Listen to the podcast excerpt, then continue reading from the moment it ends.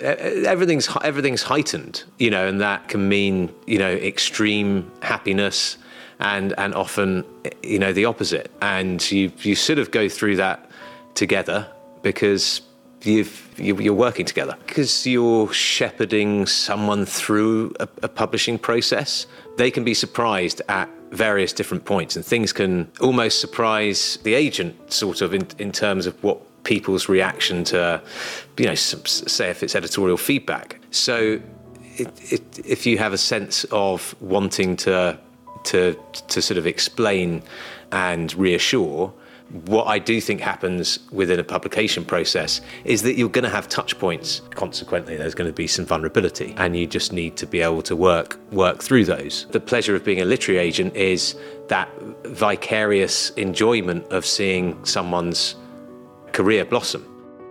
That was Charlie, my literary agent, and this is Are You Ready with Joanne Molinaro.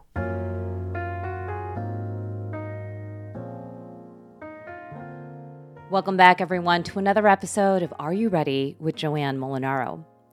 How many of you have watched the movie Jerry Maguire? If so, I'm sure you can remember that scene at the very end where Cuba Gooding Jr.'s character gets all choked up. Well, actually, we have some very good news for you. This has just been handed to me. A memo, it's signed, it's a contract, guaranteed. Arizona Cardinals, four years, $11.2 million. You're going to get to play in Arizona where it all started, finish up your career in Arizona. What do you think of that?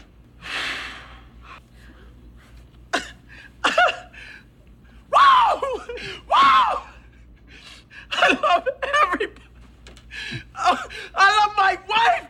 Wow, Marcy! Okay, we're almost out of time. Right wait, wait, wait, wait, wait, wait, Roy, I'm, I'm forgetting somebody. Jerry Maguire, my agent. You are my ambassador Kwan, man. I've always wondered whether those kinds of relationships with agents were real or simply the stuff of Hollywood fluff. But I never in a million years imagined that I'd one day get a chance to find out firsthand by working with my own Jerry Maguire. Charlie is the Brit that made all my dreams come true. He not only agreed to represent me when I was a full time lawyer with a very small food blog, he encouraged me to write what I wanted to write, whatever shape that took. He helped me put together a book proposal, which led him to negotiating a five figure book deal that, at the time, had me picking my jaw off the ground. But that's not where this story ends, of course. A couple years ago, when I started getting bombarded with requests for speaking engagements, I turned to Charlie. He put me in touch with the head of an old school speakers agency to help navigate a budding career as a keynote speaker, now a very significant part of my income. He also helped me find a team that would help me manage my social media accounts, all of which exploded, it seemed, overnight. But my own ambassador of Kwan moment well, it came in 2021. My first cookbook had just been published, and it did a lot better than anyone, myself included, imagined it would back when I was pitching an entire cookbook containing plant based Korean food. I was also determined to leave behind a full time career in law, and I knew that doing so rested heavily on whether I could negotiate a second book deal that would serve as the launchpad for my creative career. In other words, the number attached to that book deal had to make sense. A number that not only provided me with some measure of financial confidence, but that also reflected my value as an author.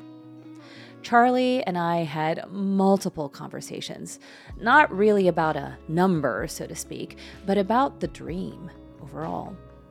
I was basically tasking Charlie to go out there and make my dreams come true again. In late 2021, while I sat cross legged on the bed in my hotel room in New York City and Charlie sat primly at his desk in London, both our eyes filled with tears as he broke the news. The offer from my publisher, the one that had faith in me when I was a virtual nobody, continued to have enough faith in me to put together a two book deal that would secure me for years to come.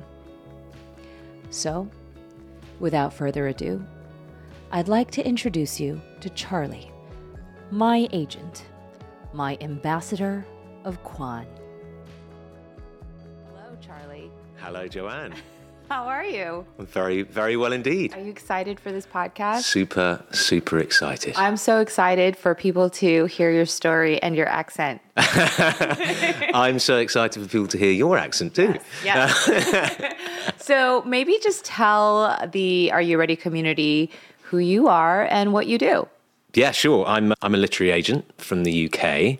Even better, I'm lucky enough to be your literary agent, Joanne. So, a literary agent is a sort of matchmaker between authors and publishers.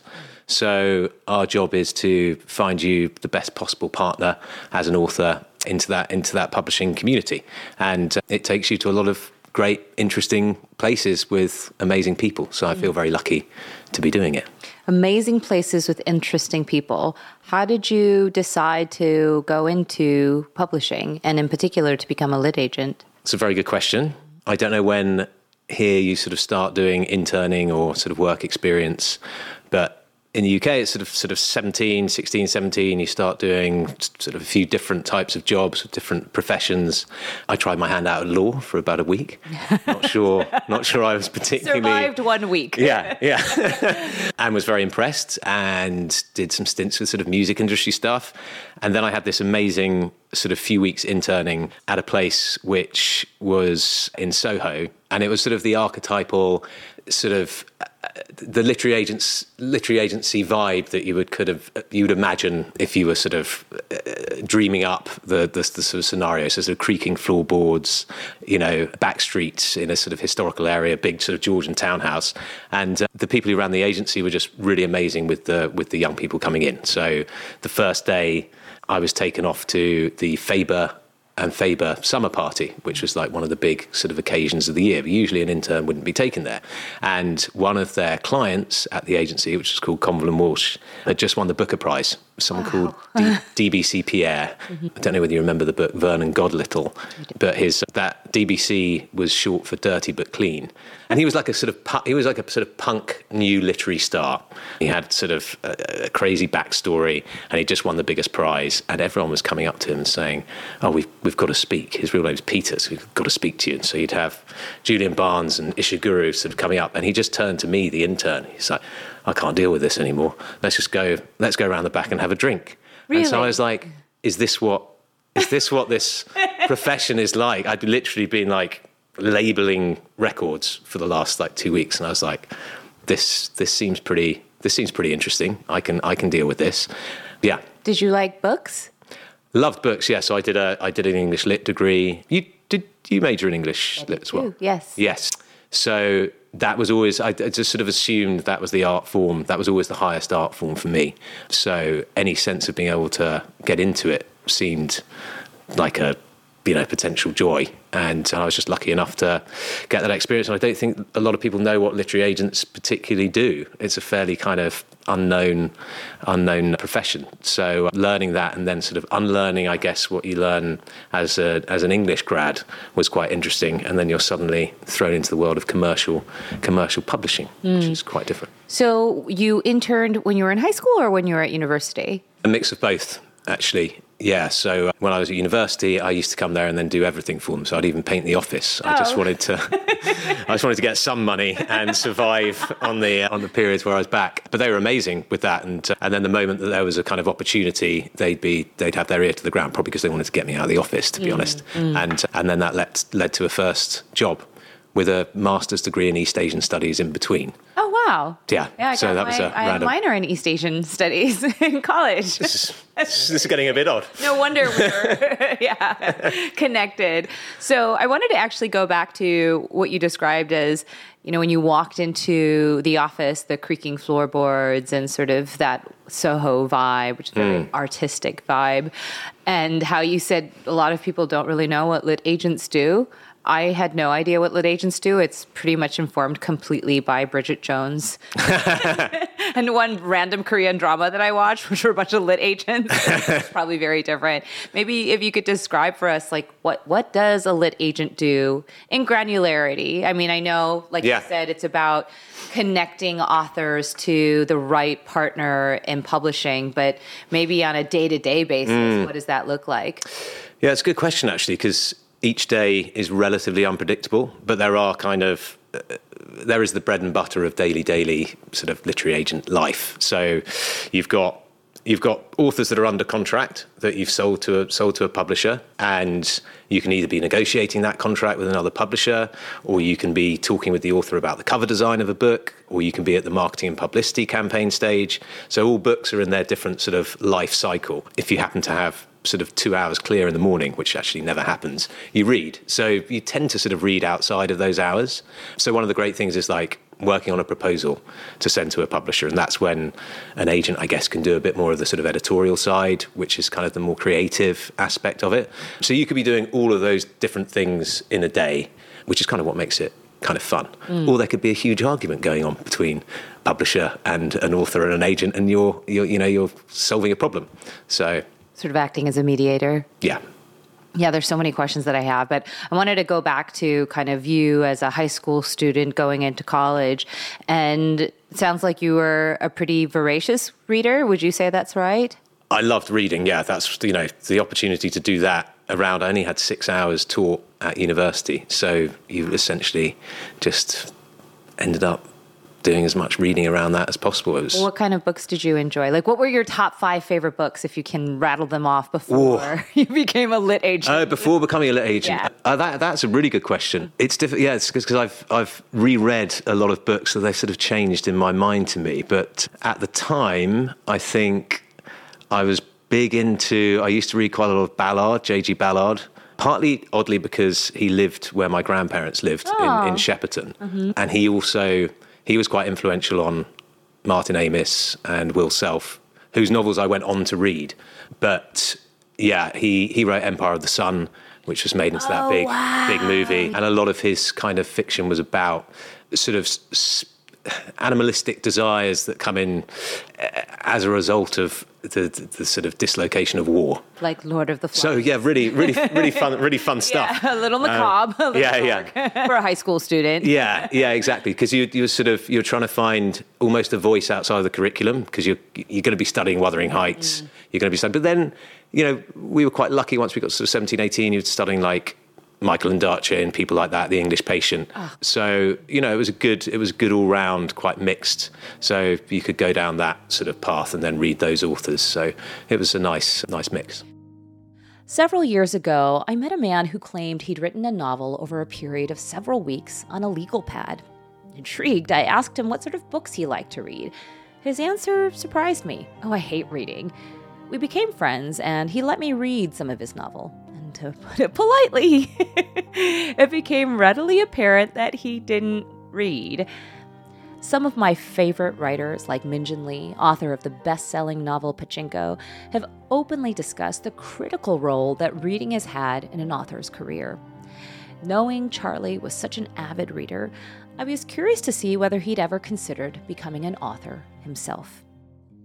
I've always found that voracious readers make the best writers. I think Min Jin is a great example of that. She talks about that in the forward of her book, Free Food for Millionaires, that she became a student of writing as soon as she started reading the great books. It wasn't when she, you know, went into her writer's workshop and studied the traditional curriculum. There was this extracurricular curriculum, if you will, of just authors Yeah. that she'd read. Had you ever aspired to be a writer yourself, given how much you loved literature? Actually, funnily enough, no. I think I realised quite quickly that I could edit and edit quite well, and that that was such a distinct skill. It, all it made me do actually was respect people who could write more and more. Authors that read voraciously definitely turn out to be the Some of best, the best writers, yeah. Uh, and it's and it's absolutely true. But another, actually, another example of a historical novelist that kind of did that, read absolutely everything, including historical documents. So again, kind of historical fiction overlap was Hilary Mantel, and then she recreated the life of Thomas Cromwell in Mm. her fiction to the point where historians would quote parts Oh, no. of those novels, thinking that they were the Like real citable documents. citable documents. that definitely happened with the place of greater saf- safety, which is the French Revolution one. But she would also then leave it for six months and then say, "I need my imagination to take this over." So, and, and and you know, examples like that just make you more respectful of just the whole enterprise. the craftsmanship. When did you realize that you were such a skilled editor? I mean, it's one of those things where I certainly didn't have a lot of opportunities to edit, uh, you know, growing up. It wasn't probably until I started writing creatively that editing became a big thing. Funnily enough, I think it was because I, I wanted a quick way through. I remember I remember working in pairs at school, and someone would actually figure out the science problem or the maths problem, but I would write it up in flowery language. Um, so I would just sort of spruce it up. Um, that's sort of become a bit of a genesis story for then just enjoying that aspect of it. It's it- yeah, it's it's it's the joy of language, I think, but the actual creative, the the original creation part, you're only ever you, you, you want to be a vehicle for that. You want to help people to find it. Mm. Did you ever think of veering away from the sort of, you know, directly commercial aspect of publishing, which I do view lit agents to be sort of more embroiled in that than, say, being an editor at a publishing house or even just being a freelance editor if you enjoyed that aspect of it so much? That's a good question. I, I kind of I love the breadth of what you do as an agent. So you're sort of you're kind of out there a bit a bit more. You get that freedom of working on all different aspects. So you miss out on the that edit that sort of really forensic editorial. But I, I've, I've you know I haven't done that to that to that extent where you know you're really taking over something and you- you've got a slightly different relationship with the author. But a lot of people do do it. I've just I think I just enjoyed agenting and never mm. never went over. Mm.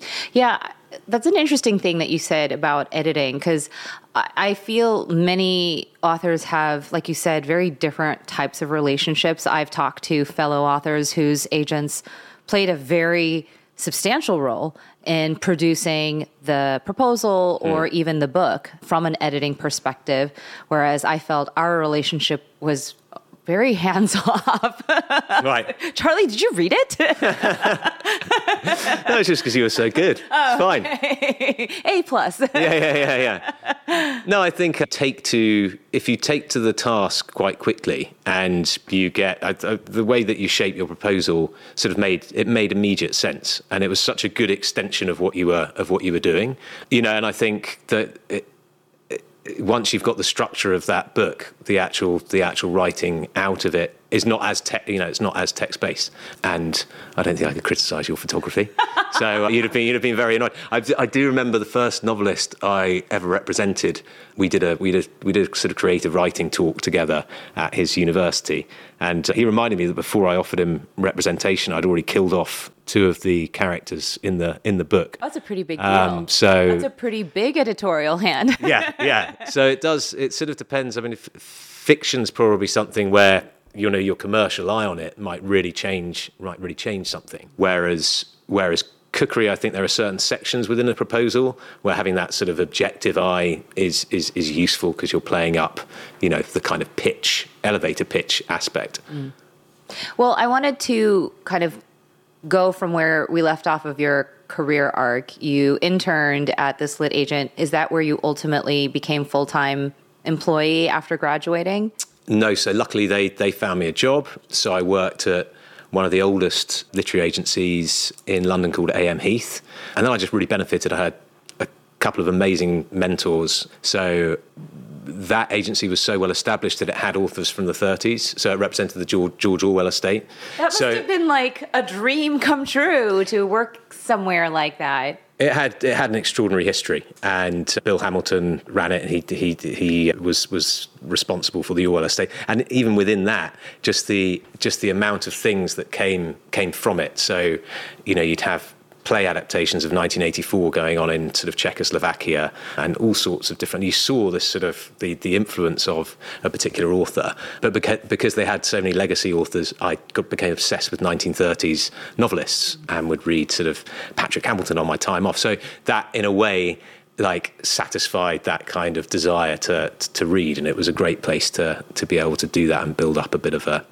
bit of a knowledge of everything that well I say everything. You you tend to read the authors that the the agencies represented and yeah you get your kind of nourishment that way. Did you stay at that lit agency at Heath is it called? Yeah I st- yeah I stayed there for about 5 years and then I worked with Ed Victor who was he sort of sort of single-handedly changed like literary agenting. So it used to be called Seedy and Tweedy because it was just it was a bit it was a bit scruffy, a bit sort of shabby shabby chic kind of thing. Oh, wait, so Seedy and Tweedy like literally as in it's seedy and it's a little bit tweety. It was just, it was just like you know the tweet. I thought that was the name of a firm. So. Oh right, sorry, yeah, no, just it, it, for some reason it had that it had that phrase sort of associated with it, and then he he kind of he became the sort of literary agent to the stars.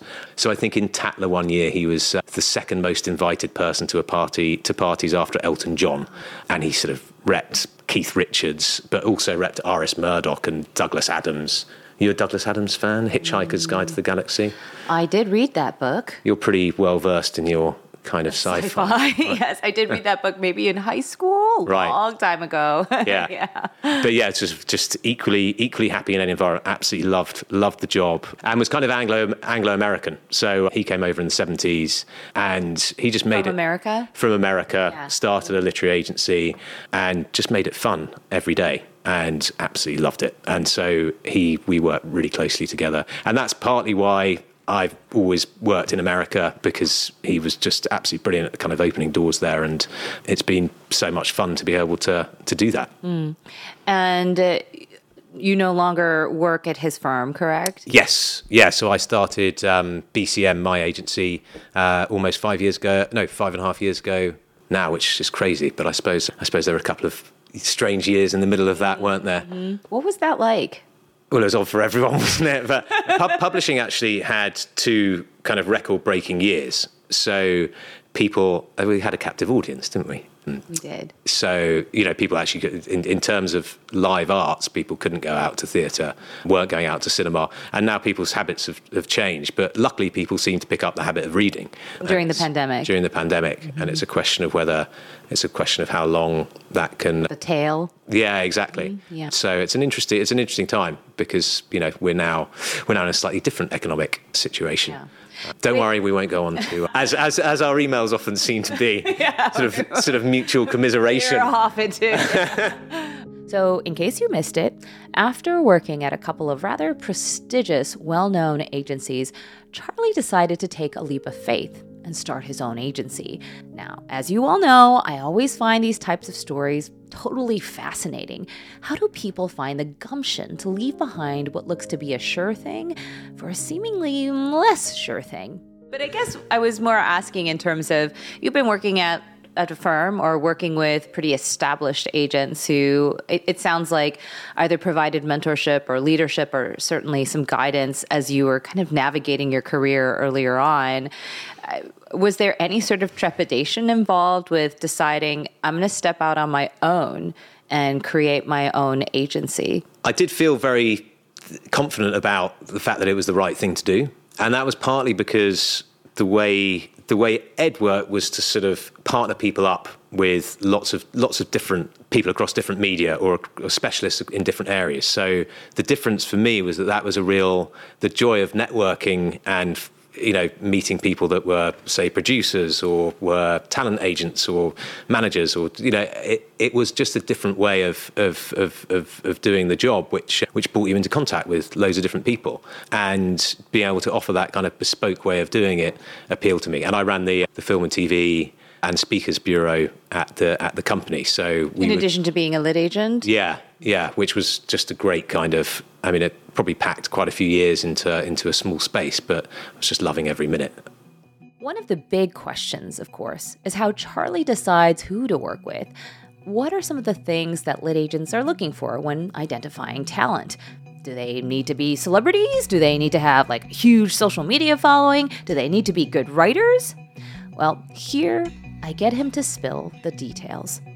I guess one of the other things that I wanted to talk about when we were describing sort of your day to day tasks, or even just rattling off here the things that lit agents generally do, one of the things that I didn't hear you mention was identifying talent. Hmm. How do you determine who you ultimately want to work with? Yeah, it depends. If it's so, sometimes people will be submitting cover letters and making making an approach to agents. So that happens more with uh, that always that tends to always happen with fiction whereas non-fiction which is probably the majority of the, the, authors that I work with are in that in that area although it's a big you know it's quite a broad broad church that will often be me sort of seeing something that that really interests me like someone's doing a series of lectures say on a particular subject and you think wow that's that's kind of a different way of of, of, of looking at you know and, and I think at the moment looking at a particular subject. And I think there's a real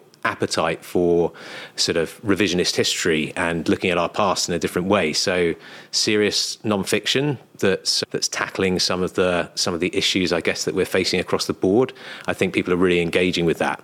So there'll be people that I think have a real voice, and then you then you approach them, and then it's a case of, you know, whether they're intrigued about writing a book, how much space they have to do that if they're an academic. So it it really depends.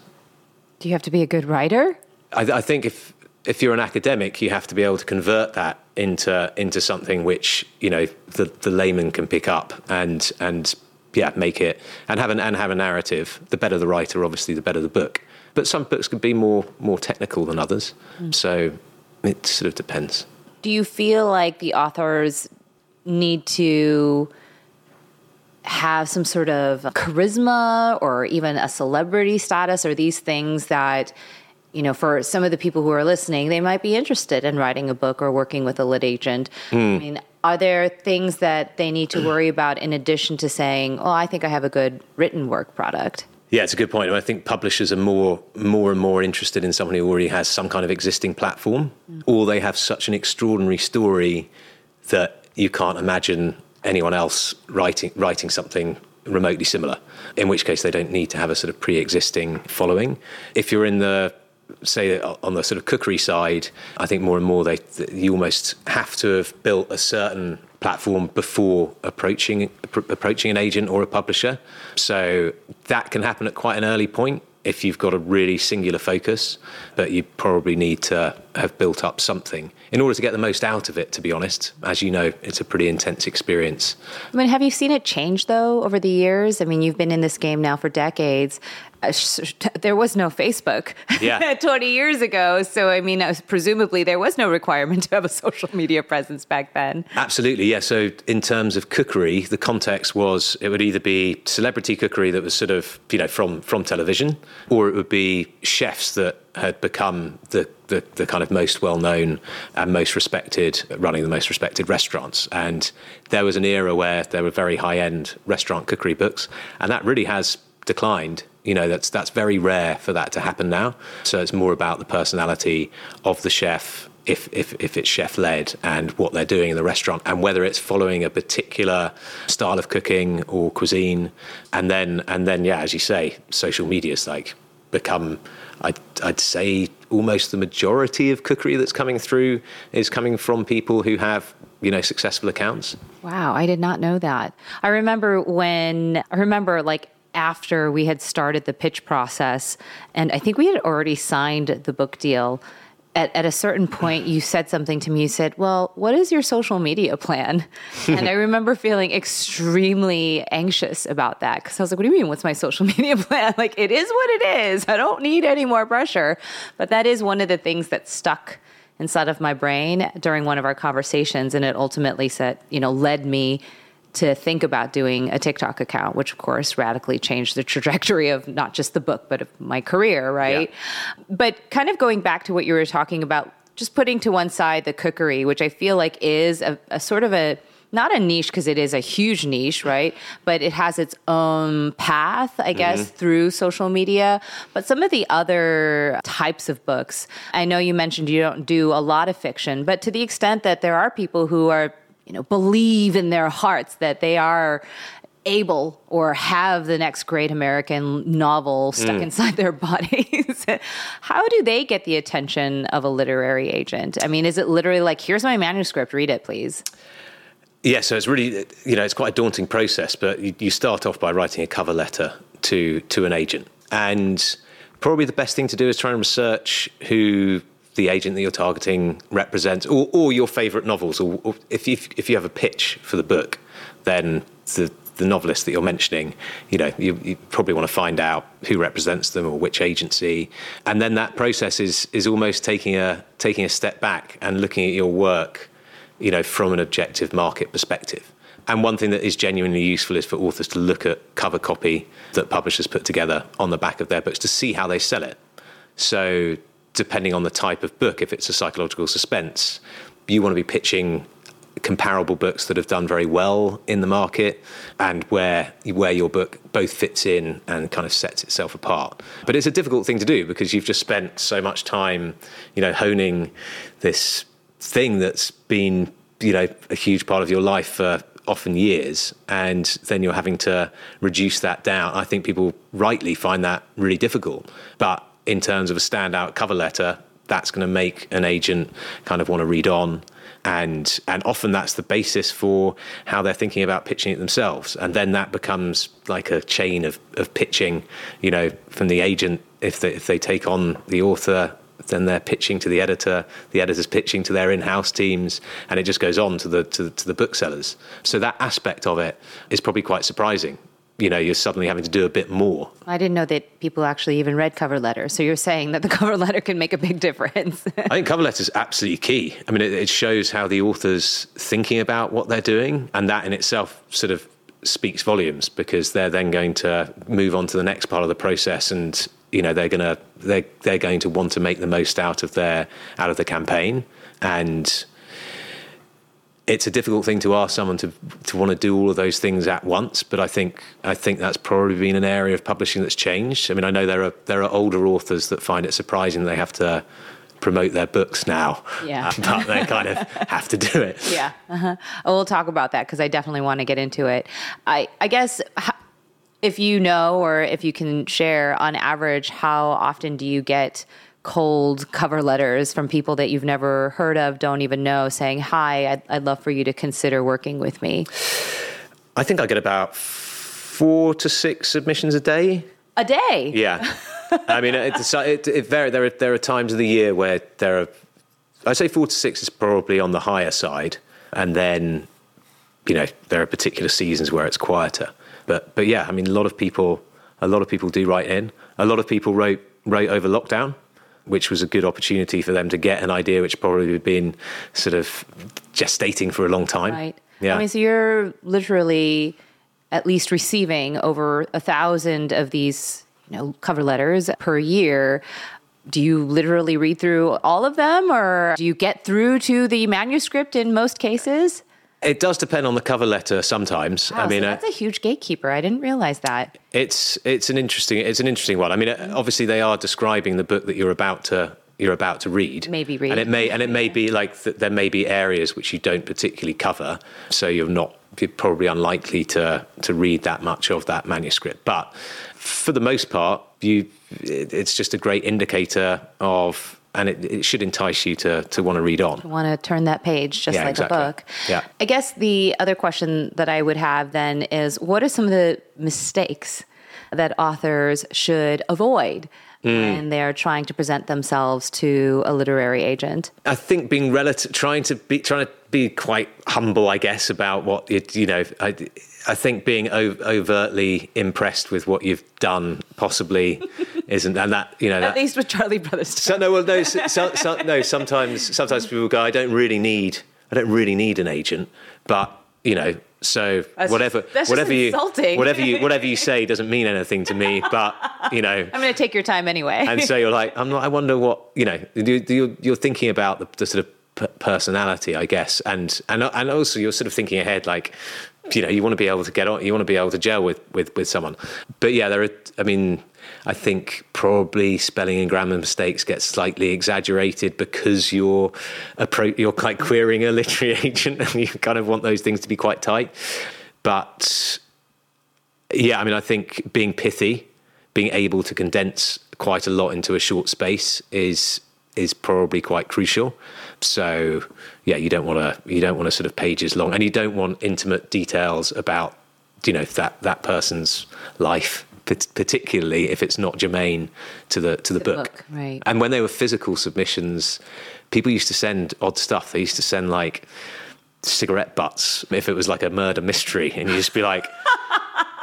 or, or it would be like the sort of lipstick on a page. You just sort of, yeah. Oh my god! Luckily, luckily, all all submissions are are emailed are digital now. now. Yeah, By yeah. oh, that's so funny. Loyal listeners, y'all know that one of the books that I attribute to literally changing my life was written by a no name first time author. A stay at home new mom who, between changing diapers and breastfeeding, typed up a manuscript, the story for which she apparently had a dream about. She then sent that manuscript out to 10 literary agents that she found literally by Googling it on the internet. A few years later, she was famous with a capital F. I wanted to ask Charlie whether fairy tales like that actually happen. I guess, uh, you know, one of my favorite stories of, I hesitate to call it one of my favorite books, but it, it, was a book that had an enormous impact on me. And, and for those of you who've been listening to the podcast for a while, you probably can guess what that book is, and it's called Twilight. I'm always a little bit embarrassed by how much impact that book had on my life, but it's undeniable. But one of the reasons I think it was so memorable to me was, of course, the incredible story of that author, mm. where hmm. she claims to have dreamt the story, like Stephen King or something, and then wrote out this, you know, massive manuscript after having never written anything in her life before, had no idea how to submit it, get it published, and literally Googled you know, lit agents mm. and got a list of them, you know, 10 of them, I think, and then just sent her book out to all 10. Right. And now look at her, look at her book. She's created, you know, an empire. How likely is that scenario today? I didn't actually know that she.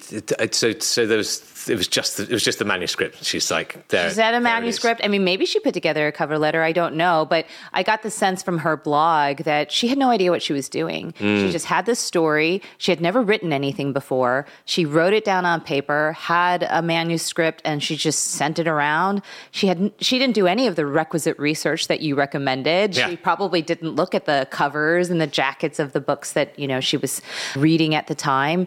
She just picked the ten biggest lit agents and just sent them out, kind of like your total cold call type of situation. And I think when I heard that story, I remember feeling so inspired. I was yeah. like, okay, like if this woman could do this, then maybe one day I could write a novel and I would just like literally send it out to 10 random people and, and then have a movie deal. yeah, exactly. No, I, think, I think if you've got the, you know, if you've really got the goods, then, you know, that kind of, that kind of situation can happen, and it probably still it probably still would happen because if it's a surefire hit, you you'd, you'd want to think that agents would would still realise that. You know, there are there are other stories where the famous sort of turn down stories mm. of J.K. Rowling sort of got rejected sort of dozens of times before before breaking through.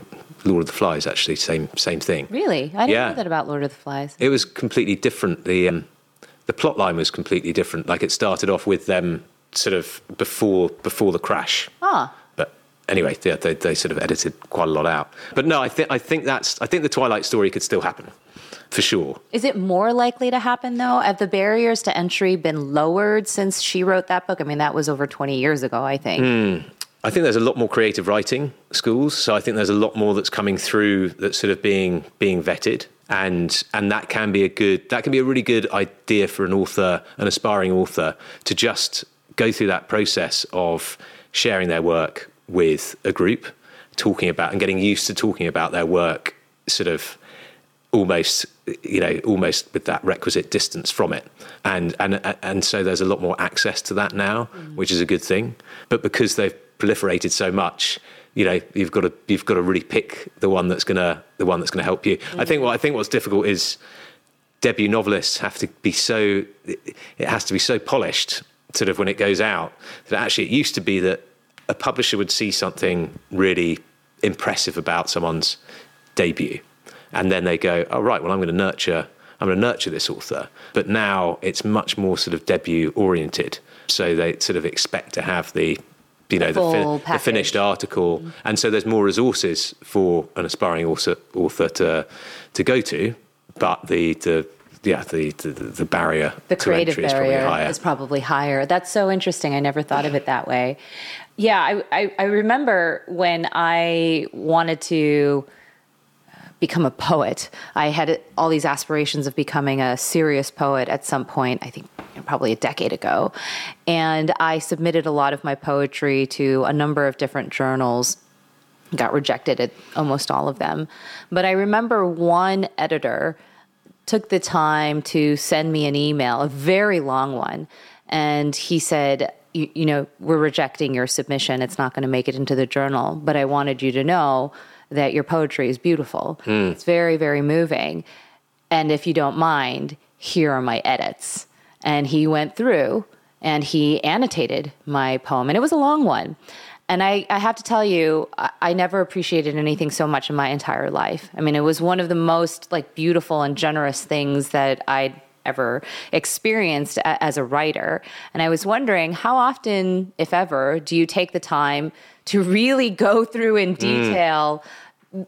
Your work is good, but here's why I don't think we can work together. If you see talent, then you, you, you want to you want to give you want to give something back. So I think I think the problem is just justifying the time to do it. Yeah, which is why I found that yeah. gesture so generous.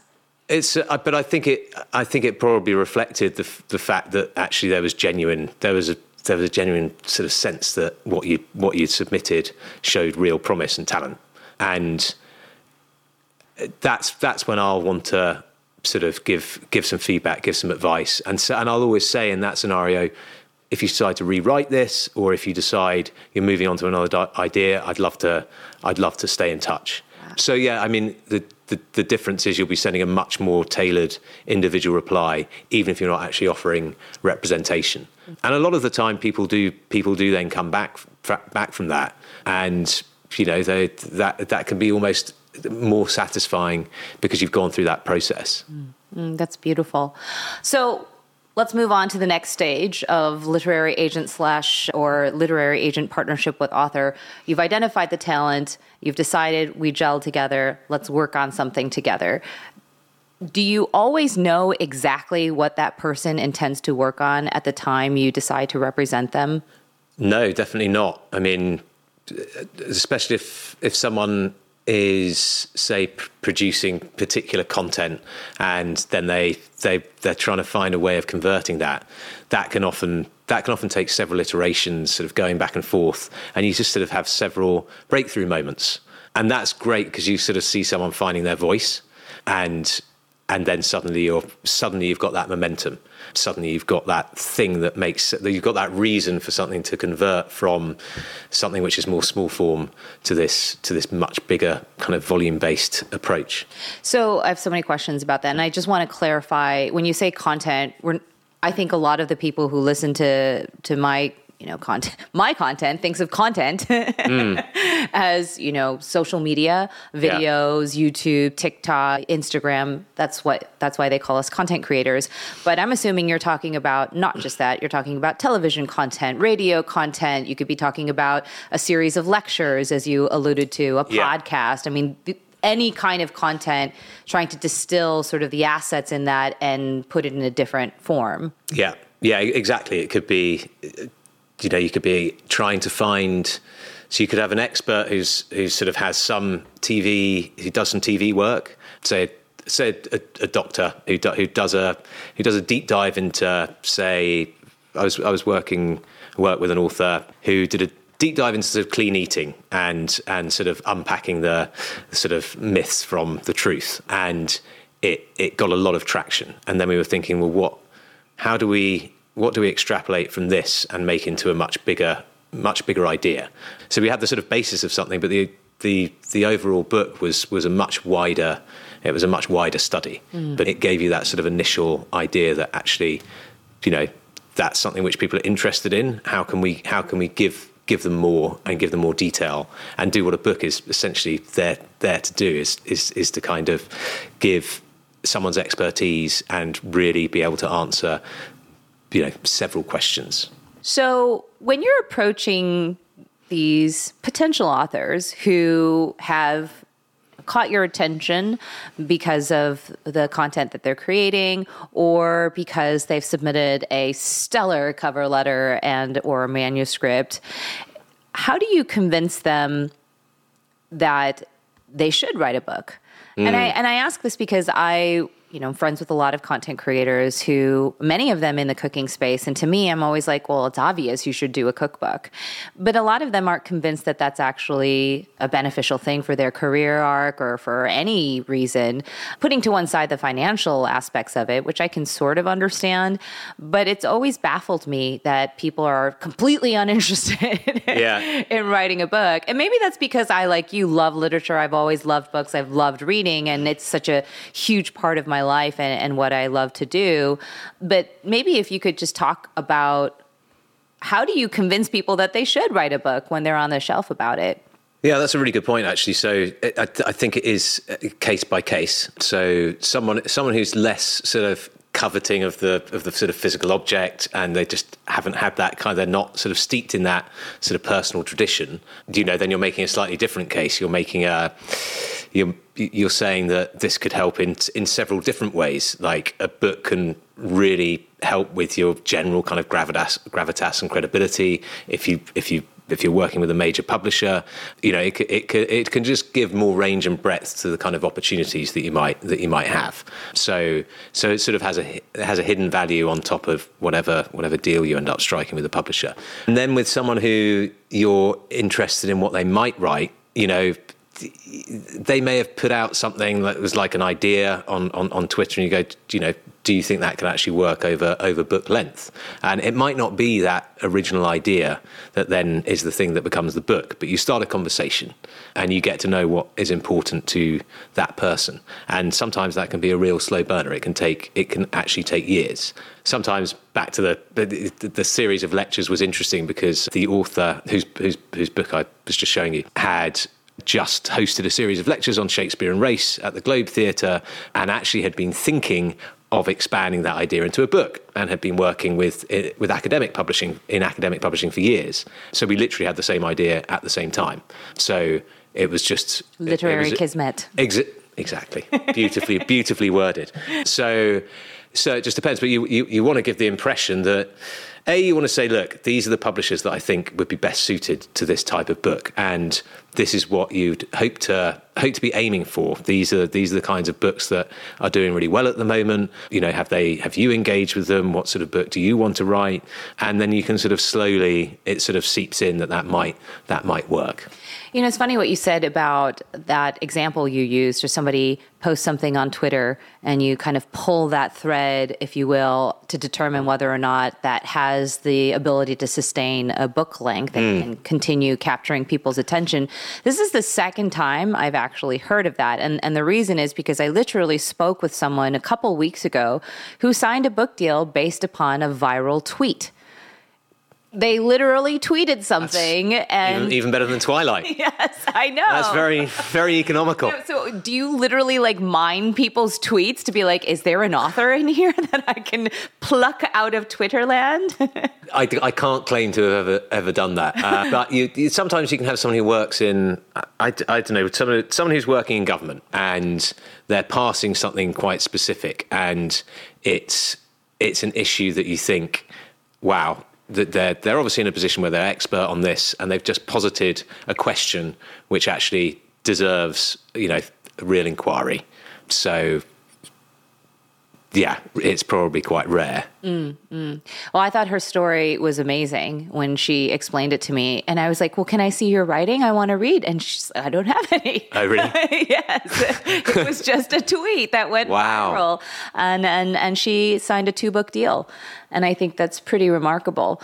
So, and it was based on the Twitter. So it was, it was nonfiction yeah, it's a nonfiction based upon this tweet. It was a tweet about how, you know, the situation with over regulating, to put it nicely, the books that we find in our libraries was hurtful to her because she grew up inside libraries and how the library was this very safe space mm. for her. And now she feels like it's under attack. And it was, you know, retweeted by many, many libraries and librarians who understandably are feeling a lot of heat these mm. days. And so, yeah, and now she has this book deal. And I just think that's such a remarkable story. And it speaks to this idea that I love. You know, Simu Liu, he talks about in his memoir as well that one of the reasons he believes that he was able to land his sort of you know, star making role in Shang-Chi was because he tweeted about it. Mm. He put it out there. He said, Hey, I think it would be really cool to have an Asian American Marvel comic hero movie, right? I'm not good with the lingo on that, but that's generally what he tweeted. And a year later, that's exactly what he's doing. And he talks about how sometimes it's important to not hold your dreams so closely mm. to yourself that you don't share them. If you don't share them in a broad way, then you are missing out on this opportunity to work with people who might help you mm. if they knew of your dream. Yeah. You know, they can't help you if they don't know that that's what your dream is, right? And so it, it, I just think it's you know, Twitter is such a fun example, or Threads, whatever you want to use right now, is such a fun example because it's it's literally a way to broadcast your dream in some cases to the widest available audience and you never know. There might be yeah. somebody out there who's saying you know what? I think you're onto something and i want to help you achieve that. I did want to ask have you ever severely regretted rejecting somebody who wanted to work with you? yes, or or there've been instances where, for whatever reason, you you haven't quite hit on the right. Uh, it hasn't quite worked in terms of where a particular manuscript's been at, and then you know someone's gone back to the drawing board, and you know they've either got they've either used some of the kind of I guess the kind of creative back and forth and worked on something totally new and you know with every reason gone on to to kind of query again. Because you sort of you sort of reach the end of your kind of creative you know and then you, you, you want to start on something really confidently. And that that is that has because you're creatively involved it means more mm. and and then part of you is is really delighted for the individual because because you've got on but then there's obviously part of you that would like to have been involved in seeing the seeing the thing come to fruition mm. but yeah. Is it anybody we know? I don't think so. okay. No. Well, then it can't uh, be that big of a regret. no, exactly. It's not like J.K. Rowling okay. or something. Oh right, yeah. No, I no, no. I mean, yeah, and they're likely to be debuts that haven't come out yet. Yeah. So yeah, no. I mean, I'm hoping. I'm hoping Stephenie for Stephenie Meyer. yeah, yeah, yeah, yeah. I'm hoping for success within reason. Yeah. Got it, got it. okay, so you've identified the person you want to work with, and you have ironed out sort of a framework for what that project that is going to be that you're ultimately going to work on. Then take us through how do we create a proposal or a pitch? So then you're, I, th- I think you've got the You've, you've, got the genesis for for what the book is, and then if it's if it's nonfiction, you you come up with a proposal, and the proposal will include a kind of overview of the idea. That's the enticing kind of one to two pager. It's often quite a difficult thing to put together. So some some people do that last. Some people you know lead with that, and that helps them to to come through right, with the rest. rest. But on top of that, you need a clear chapter structure. You often need a sample chapter or two, depending on depending on the project, and then you need a kind of a really interesting about the author and about the market section. And about the market section is that thing I guess we were talking about earlier. It's like what are the other books that are comparable in the market, and obviously an agent's like you know going to be more involved on on on those aspects because they should know what is appealing to, to publishers and getting getting to sit up and take notice because they, they want to emulate the success of other of other titles. So it's a bit so it's a bit of a mix. You're giving a, you're giving a sense of the voice of the writer in that sample material. The the overview can also sort of be it's it's a way to make sure you're answering all the questions that a publisher can have about what the market potential is of the book. So the more you work on a proposal, usually you know the better the result is going to be. And also then an author then has more kind of creative control over what that book is when it's when it's actually when you when you're commissioned by a publisher because you've got something to you've got something very tangible to sort of fall back on. That's such an important point. And I think that oftentimes, especially newbie authors or debut authors, they don't think about that. They're so focused on simply getting a deal mm. that that's, you know, sort of all that matters. And especially if they have a robust social media following or other type of content that they can fall back on and say, well, you know, this publisher is going to want to sign me because I have 10 million followers on YouTube. I don't really need a very ironclad proposal if you don't pay attention to it on the front end, it's very possible that somewhere along the process, your original vision gets diluted mm. to such an unrecognizable degree. And at that point, like you said, you don't have a paper trail to say, yeah. no, hey, we were on the same page. This is how we all started together. I think that's such an important key point. How important is that proposal, though?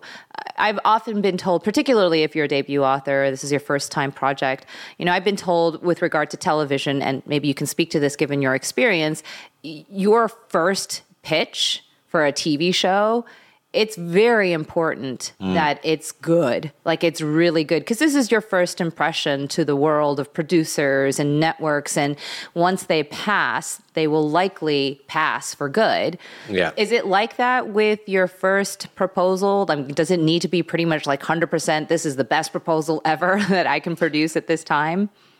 I, th- I, think you want to be you want to be feeling confident about it. You know, you want to have had several iterations. It, it, often, if there's a bit of if there's been some difficulty, it's often worth the, the payoff to, to really get it all singing together. So it, again, it's like it's thinking: is this is this strong enough that it can it can answer the question from not just the editor but the marketeer for the book and the and the and the sales reps that are you know is so the proposal often shared beyond the editor? So yeah so the the editor has to share it amongst everyone. So again i mean i used to i mean uh, there is sort of publishing folklore where people used to do deals off the back of a, a napkin yes. at, at, long at long lunches. I don't. I sort of missed out when I when I when I started. There was just a, there was a recession going on, and everyone thought that ebooks were going to take over. You oh, know, wow. so there were just harbingers of doom on all on all sides. So I, you know, my sights set quite low. Like, well, everything's a bonus after this. So it used to be that editors were the, the, the gatekeepers, and now arguably, like the people who are really pulling the strings are the people who kind of have the purse strings. Oh. So I, I, I, guess that's made, and I think that's made editors slightly different creatures within the sort of publishing ecosystem because they're they're having to sell themselves. They're almost pitching themselves as a creative partner, but then they definitely need to have everyone, you know, all their all the rest of their team fully behind it, and that's how they that's how they actually put together their figures for what their advanced level will be.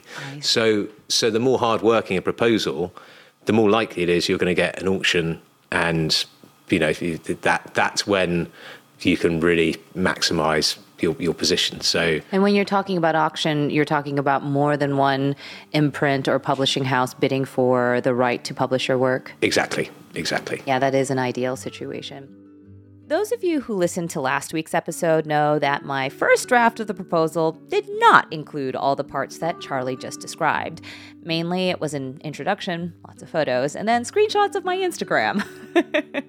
At the time, Charlie kindly suggested I rework the draft to include all the parts. But maybe times have changed, especially in this digital age. I thus wanted to pick his brain once more. Is it really all necessary? How important is it that the proposal follow the template that you described, which is, you know, mm. chapter structures, an introduction, a very interesting about the author, market, competition, like those types of things?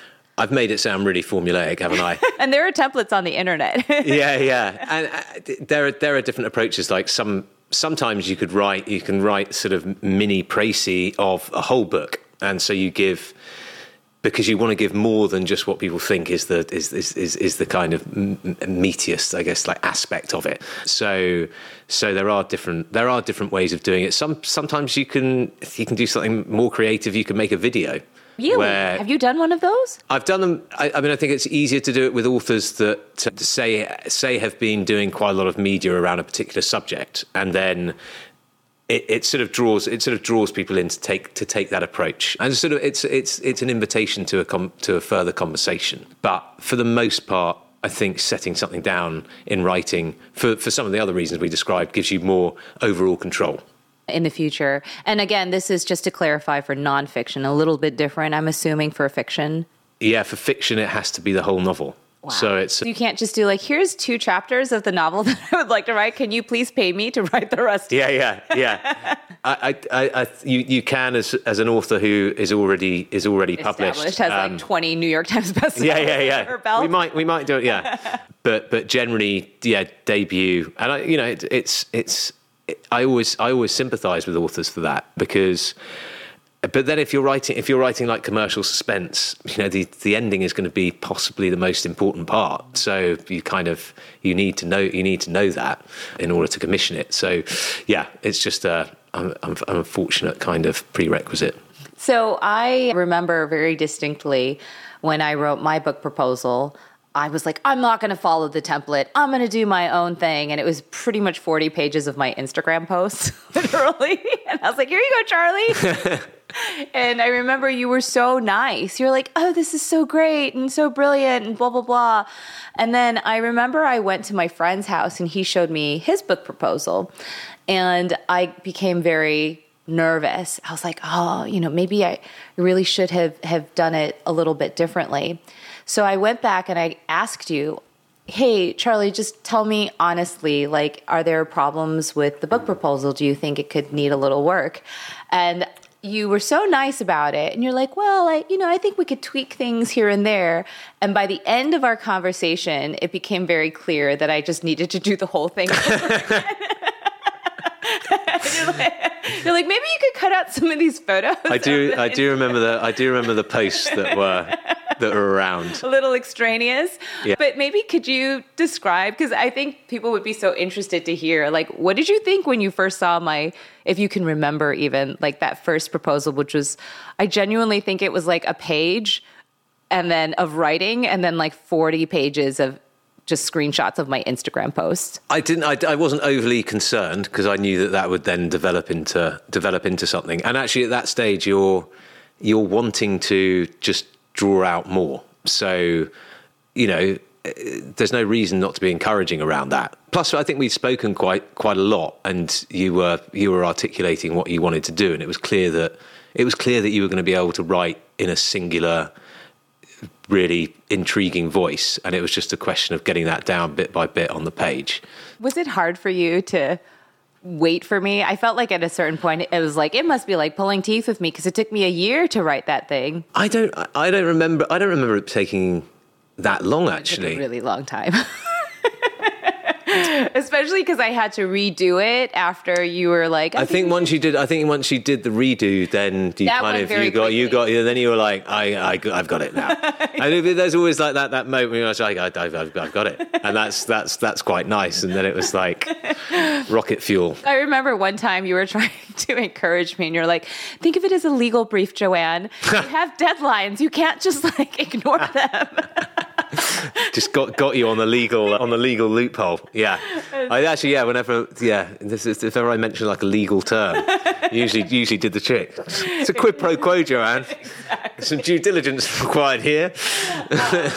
okay, so we get the proposal together. Then what sort of magic are you working? Because to me, it really was like a magician. I mean, you said, okay, I'm going to send these out to people. And then I heard hear back from you a week later, okay, we have an offer. Yeah, yeah. and I was like, what sort of magic? See, you got, you, you got the proposal good, there you, you know, go. so there, there it is. That was the magic. But I mean, yeah, I never really peeked behind that curtain to see what you were doing at that during those whatever eight days. So then it's a mix of a you're selecting the the editors, specific editors, and then imprints at the at the publishers that you think are best suited. So and then you know, depending on the specific editor, it's a mixture of you're sending a, a, submission pitch by email. So that's a sort of further pitch on top of your proposal. Or, you know, you decide that you that you really want to call someone up and you know, to say, actually, we had this conversation like six months ago, and you were looking for something really different in a particular space, and I think I've got something incredible here, and you know, you then you then tee them up for for the submission.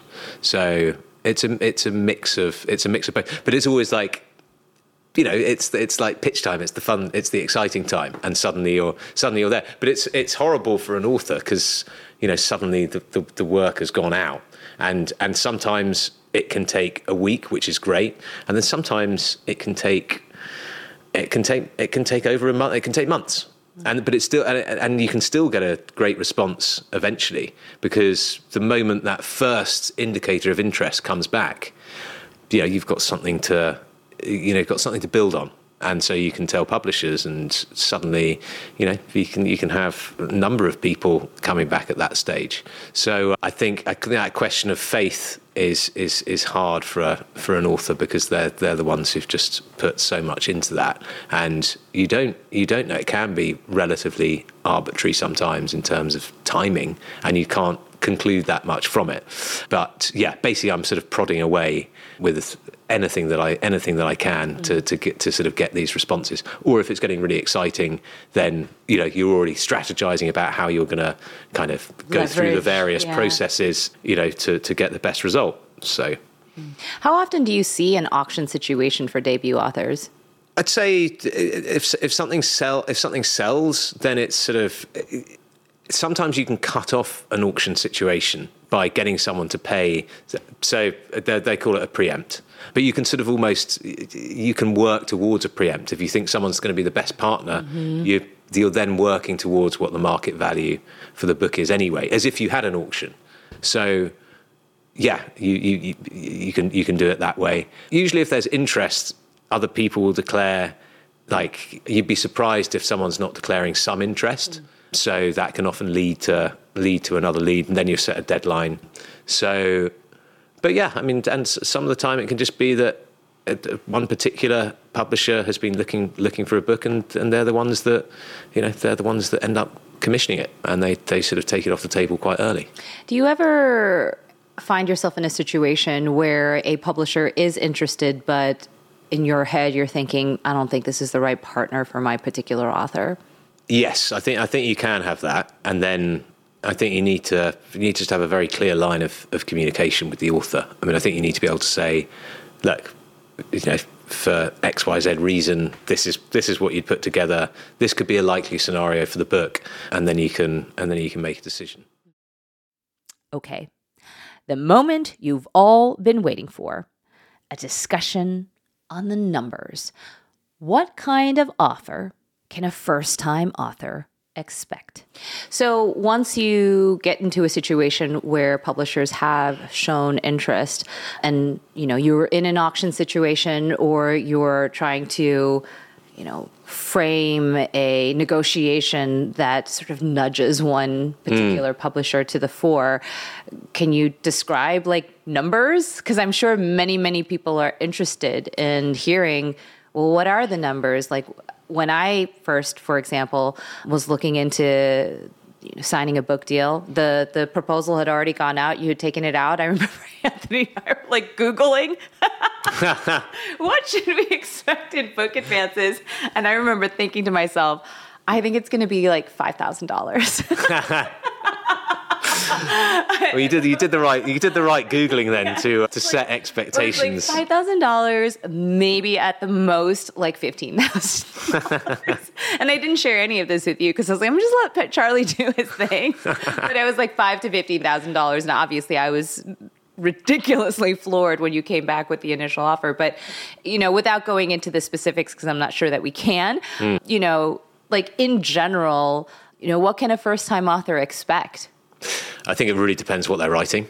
So, so there are some areas of publishing that just generally don't garner the same level of advance. But again, if you if you have an auction situation, something which starts off very low can can can literally go 10, 20 times where it where it began. So I'm not trying to avoid answering this question. it can all. range anywhere from five thousand dollars to six figures. I think, I think, I think, yeah. I mean, I think nonfiction. You can, if if there are things that, if the, if there are comparable examples, and you you have a sense of where the market is for that book, you you can you can probably say where you're kind of aiming to get to a little bit more confidently, but.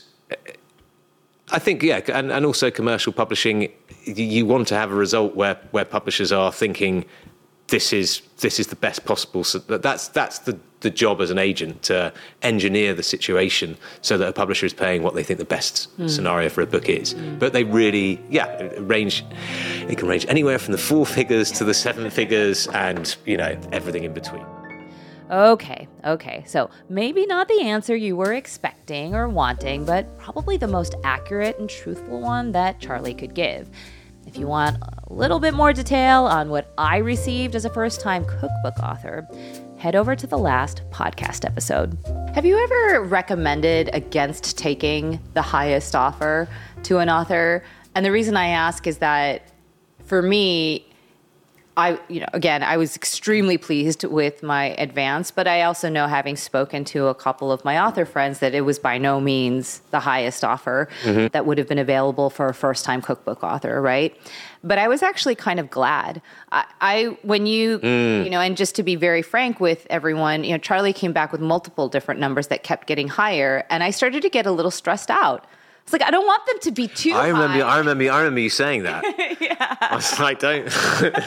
Sorry, Charlie, because I know you get a cut of it. I don't want it to be too high because I, you know, at a certain point, then there's an expectation tied to that. You yes. know, and as a first time author, I was so nervous. I was already, you know, saddled with crazy amounts of imposter syndrome. I was like, I think I deserve five thousand dollars. I'll take five.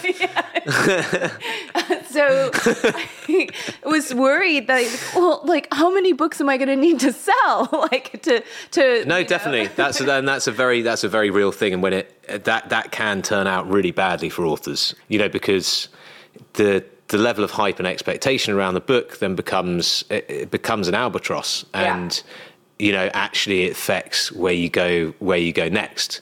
So it's it, it's it's not something not to think about.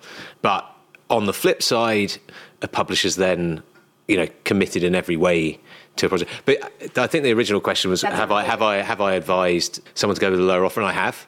Often, often that will be as a result of that person having met it will be that there are there are close offers, and you know you've got your best offers, and you know, you've, you've, structured it in a way where you, you have you said I'm not taking, I'm not necessarily taking the highest offer. It was down to the author's discretion, and there have been a few instances where the meetings have been so much better with one mm. publisher that you know they're at similar levels, and, and and that's what that's what the author decides. So I would imagine one of the things that can be leveraged for a higher offer is a person's social media following if they have you know, mm-hmm. 10 million TikTok followers or YouTube subscribers. That's certainly something I'm assuming is, you know, part of these negotiations. But, yeah. you know, one of the things that I always go out of my way to say is, you know, I had less than 40,000 Instagram followers when I signed my book deal.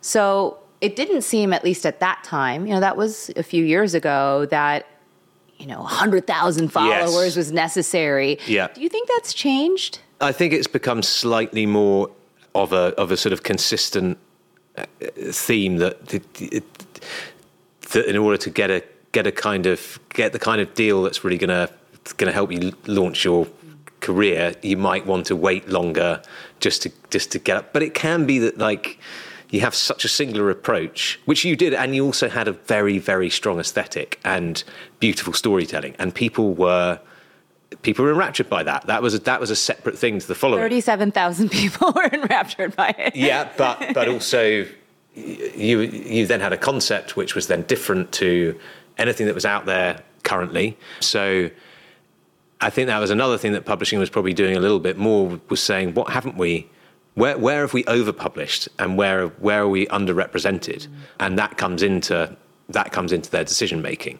And I think that's still that's still the case. I mean, there are some cuisines that are probably overpublished still, almost to the point now where people are deliberately looking for things that could could gather like extra momentum because mm. they just mm-hmm. literally haven't been Represented. represented before. So I do think it's a sort of interesting space. But yeah, I, I think given the number of authors that are coming through from social media, you're looking at you're looking at trying to find a point of difference within the proposal that that's really going to do the do the thing that's partly the traditional market and partly the partly leaning into the audience that's already there.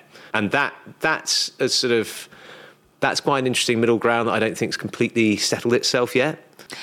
How much intention do you put into lining up a roster where you can look at that and say, you know what, I have a pretty diverse group of clients. Hmm. You know, whether it's in point of view, subject matter, certainly experience, you know, cultural backgrounds. I mean, you hmm. just mentioned, hey, Korean food wasn't as represented at the time. I can certainly attest to that because I looked for it. Yeah, you yeah. know, at the time. Certainly, Korean vegan food was just non-existent at that time, at least in the the book space here in, in the English language, as far as I could tell. Is that something that's important to you when you're considering again that talent pool? Definitely. I mean, I think it's- also a huge privilege to have the the idea that you're. I mean, I, I've, I've I've always thought of literary agents sort of like it's like a magpie education. You're kind of you're sort of a sponge for people who've got something different and interesting to say. Tinjung. Yes. Thanks.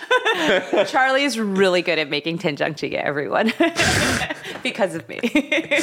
Yes. Sorry, I totally broke your train of thought. No, I'm just still embarrassed. Okay, so the inside joke here is that prior to recording the podcast, Charlie was telling me what his favorite recipe from my cookbook was, and for the life of me, I had no idea what he was saying. At first, we thought he was actually referring to somebody's name, but eventually, we realized he was just saying tinjang. I, th- I, I think being able to be able to work with people that sort of educate you. I mean, it's sort of it's this sort of learning experience that comes through. So it's it, it just becomes a way of living life in a way. And so the the more diverse the voices, the more you're learning how to navigate your own your own life and various issues around that. So you become you become more expert. oh, No, you become better read in areas that you might not have might not have discovered. Mm. Sounds so much like being a trial lawyer, a litigator. Right, yeah. You learn about so many random things like how to maximize the use of a washing machine, how not to build a staircase, what kind of paper to use, or just like random bits of knowledge. Because, like you said, I'm a magpie of all these different pools of mm. education by virtue of the clients that I, you know, have had the honor of working with. So moving forward, you secure the deal. One year later, you sign the contract because that, as, as I learned, is Does the take a while. average time to go from so-called hitting, you know, making a deal and actually signing the deal. So let's, you know, you've moved on from there. Let's talk about actually working with your authors to write the book. Hmm. What do you find to be the most challenging part about that process? Yeah, I mean, it, sometimes it can be that uh, you're suddenly you're suddenly then into the, that next phase, and so you've you've had a proposal, you've you've had but then you know you've got a different relationship with your publishing editor, and you've still got another yet another kind of creative leap to make, and it can either be that you're making quite minor edits. So with, with with fiction, you know, publishers sort of commissioned commission the novel as is, but there'll still be rounds of edits. But it's sort of it's slightly more contained often. But with with nonfiction, suddenly you're writing you're writing the book, and that can take on a really different shape from the indicator that you've given. So.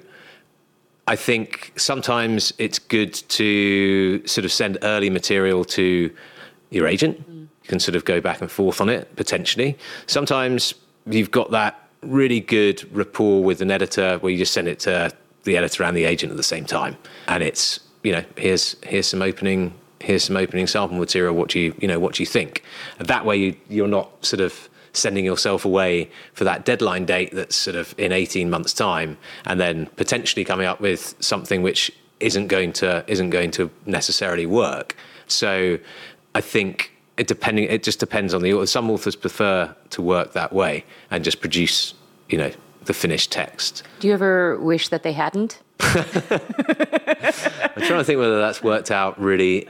No, I don't. I don't think so. I think sometimes I think sometimes authors are surprised by the amount of feedback that then comes back. It's like, and and in the language of delivering a manuscript, uh, you know, it's a certain level of words. That doesn't necessarily mean it's it's it's near its finished form. Yeah. And it's quite difficult to uh, give a precursor to that. You don't want to say, oh, you know, you, you might have to have several versions of, of this, but that can just be part of the part of the learning curve to get onto that second version where actually you kind of iron out quite a lot of what isn't quite right. I remember when I received my first round of feedback from Lucia, I went home and I cried. Yeah. and I remember like I don't know if I said anything to Anthony, but I remember telling myself I was such a fool. I thought that I could quit my lawyer job and just write full time. Well, I've now just received confirmation that that was a pipe dream. I can never be a full time author. I'm a terrible writer. This is never going anywhere. I, I was certain when, you know, but that's partly my personality. I'm I'm like always doomsdaying everything, and you know, slight criticism turns into like, oh, you suck immediately. You're your own harshest critic. I, I, I, we'll turn that around. How, how how do you feel about that now? I mean, I think that number one, I think you know Lucia's suggestion that we include, you know, 25 more recipes was a good one because I think it would have been too light if mm-hmm. we had gone with just the original, which I think was like 50. I mean, 50 recipes in a cookbook is just doesn't make a lot of sense, right? So in that respect, it was right. But you know, her recommendation at the time was to cut out most of the writing, and I took that as an indication that my writing sucked. Mm. I think that's pretty un- understandable, especially since I was a first-time author and I wasn't a creative writer; I was a legal writer.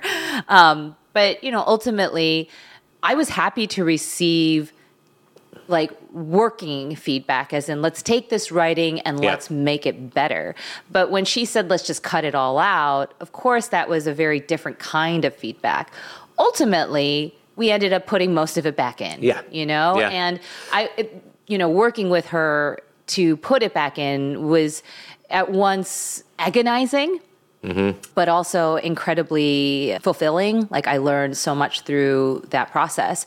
But I guess, you know, the question that I had kind of related to that, but not really, because I think that I had about the best uh, relationship with an editor and a publisher that an author could dream of having. So I, I, I don't ever feel like I needed you as a shield from them ever. Mm. Perhaps you did, and I just don't know about it because I don't want to know about it.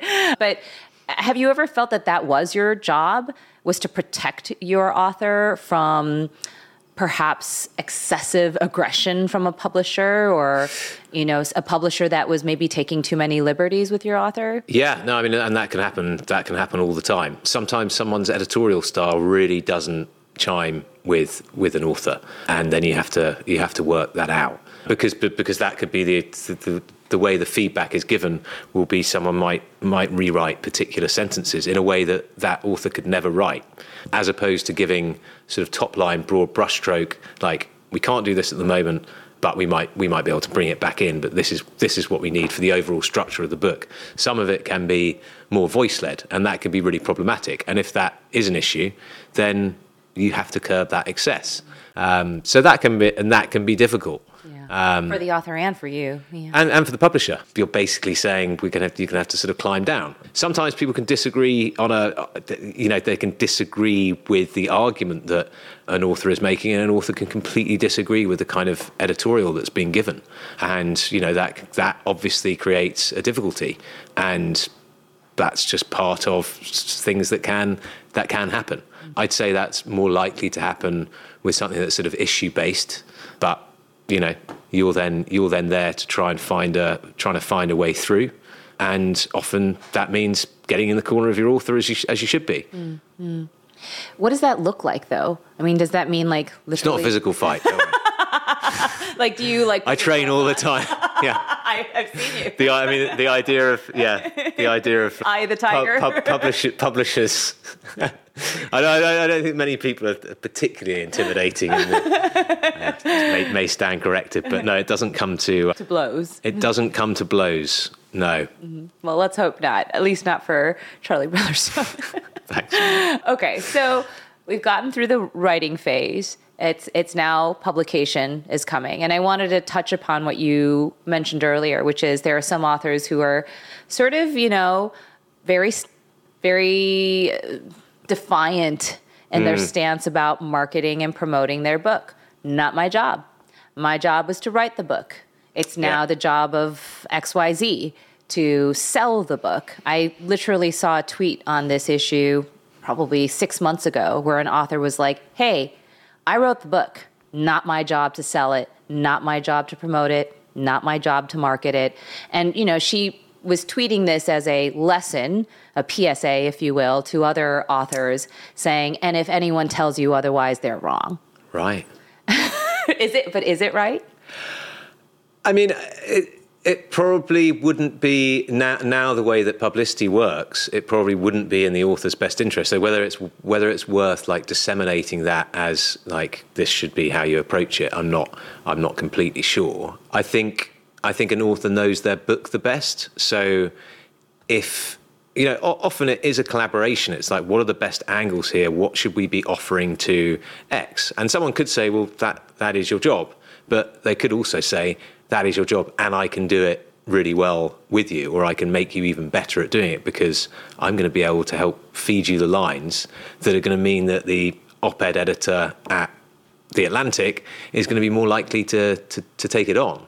So the sort of value that you have in, in actually kind of bettering your chances in author career mean that working closely and helping to promote is probably in your best interest. Anyway. But, but you know, and then uh, you, I, I can totally see why someone would feel, well, I've I've produced what I was asked to See, do. I can't see that because of exactly what you just described. Oh, why wouldn't you help? Like you said, uh, you know, as the author, I know the book better than anyone else, and I want it to sell. Mm. Yeah. I mean, th- th- there's no. I mean, unless you just don't care if the book sells, I suppose. Then why why did you even write it at that point? You could have written it and kept it in your room. You Yeah. know, so like, Yeah. if you want people to read your book, then why wouldn't you feel like, yeah, I want to participate in this? I had a lot of trouble understanding that tweet. Now, you talked about like back maybe in the 1930s, you know, when George Orwell was writing his mm. book, maybe he had that mindset. Yeah, I've, I've written the book. It's it's not my not my job. I mean, where does that even come from? I, I can understand a, a little bit why someone would do that because their th- th- their whole energy has been built in the stylistic production of you know this this thing that people are you know they're the receiver, the reader, is supposed to understand what the intention was, and to and to then try and sell it in a way which seems slightly reductive to that mm. mystery. I, mm. you know, I could I could probably see that, but the reality is now that people, you know, authors are, pub, you know, the the more of a public figure you are. The, the, the more you're likely to appeal to a wider audience. So it has become kind of more part and parcel. So to not do it would be more of an act of self sabotage than it would have been in an earlier era where people just start, you know, they would just talk about a book and that's how the word of mouth Word would, of mouth, would yeah. spread. Do you think word of mouth still plays a large role in marketing? Yeah. Yeah. How does that even start, though? I mean, where does that start? Because I think to people like me who've grown up with social media and buy half the things that they buy through Instagram, Hmm. I mean, it's sort of a mystery. Word of mouth is one one part of the the various things that have to happen in order for a book to just get more and more visibility. They say that if people see it in three different contexts or hear about something in three different contexts, they then are more likely to buy the book. I love that. They might see one review, someone might have spoken to them about it personally, and and and then they're sort of they see it in a bookshop, and those those golden three then produce the produce the, buy. Conversion. Yeah. As I mentioned earlier, I had less than 40,000 followers on Instagram when I signed my book deal, and far fewer subscribers on YouTube. At the time, I thought that was a really big deal. Fast forward to today, where pretty much anyone and everyone is going viral, and 37,000 followers may not be nearly enough to get looked at seriously by a publisher. Times have indeed changed, whether authors like it or not. But as Charlie and I discussed, some authors, well, they're reluctant to harness the power of social media to their advantage, which begs the question does social media need to play a role in an author's career? I mean, I, I remember, and, and we were talking about this kind of offline, you know, I do remember at a certain point, I think probably a few months after I'd handed in my manuscript and, you know, the changes had been made, and you said to me, What's your social media plan? And I remember thinking to myself, I was like, Charlie, I've already grown my Instagram account to like 60,000 followers. Like, what more do you want from me? I, mm. I remember having that thought. But then, you know, I'm always the people pleaser. And I'm like, well, if Charlie needs me to grow my social media following, then I guess I need to do something. What a monster. so I remember, you know, around that time was when people were talking a lot about TikTok. And, you know, I've talked about why I started a TikTok account many times. I did it as a consumer. But at a certain point, I decided to start sharing food content. And I remember that was directly correlated to the fact that my literary agent had questioned me about my social media strategy for when the book came out. And obviously, the rest is history. My whole life changed as a result of starting my TikTok account. Thank you, Charlie, for changing my life in so many different ways. but I guess my question is what role does social media play? Is it a large one? Does it have to be a large one in an author's marketing and promotion strategy? I think it does depend what you're what you're writing, and also how. I think the brilliant thing that your social media has shown is that you have an embarrassment of riches. Like you can you can speak on any number of different subjects, and I think it it meant that people came to you from completely different backgrounds. You created a, a momentum that was sort of irresistible, and that's unusual. And then, you know, to have that breadth is a is a publicist's dream. So you know you're, you're able to you're able to appear on X show at the same time as writing an op-ed in the Atlantic. I mean that was that was a rare talent. How how important is is someone's social media to their ability to promote a book? I think I think some people it's a natural extension of how of their personality on their social media, and that's how it can that's how it can work really well. They have to be excited about the book in order to in order to do that. So it sort of stems back in, in into sort of first principles, like are you behind the concept of the book? How if you're looking at it purely as just like something you, you know you, it made sense to do, you know, at what point is that going to mean that you're slightly limited in the way that you're helping to helping to pitch and promote it? Mm. So I could sit here for four more hours asking you way more questions, but A, we need to go eat some vegan sushi. And B, I don't think my battery is going to last very much longer. but I do have like some serious like questions that I, I definitely need to get through, even if we can't have video of it, because I want the audio version to, to answer some of these questions. One of the things that I'm picking up from you is you know, writing a book for a lot of people, especially if it's their first one, it is a taxing demanding and incredibly emotional process. I don't care if you're writing a book about wrenches. like it, it's it's you're putting yourself mm. on paper for potentially thousands of strangers to read and judge you on. And so most people are very keen on putting their best foot forward and they're looking to their agent to help them realize on that vision, an incredibly personal one. It sounds to me that one of the most important aspects of, of writing a book when you are represented by an agent is building not just rapport, but sort of like legendary levels of trust. Mm. How do you go about doing that with your authors?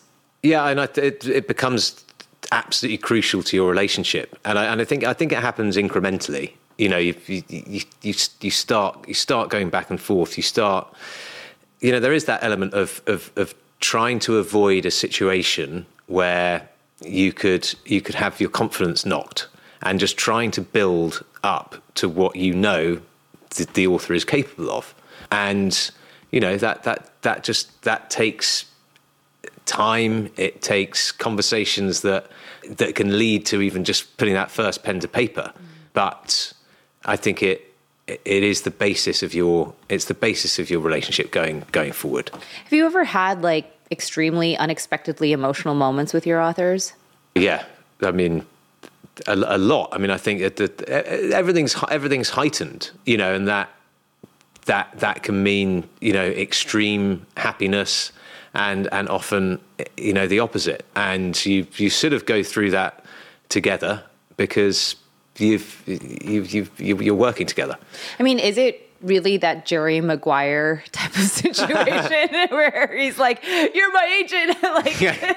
I mean, because honestly, I mean, I will say personally, like that is definitely the truth for me. But sometimes I wonder: Are all literary agents like that? Do they view themselves in that capacity where they're a steward, a friend, a mentor, a peer, all of these things, sort of a therapist, mm. you know, kind of like wrapped into this one person?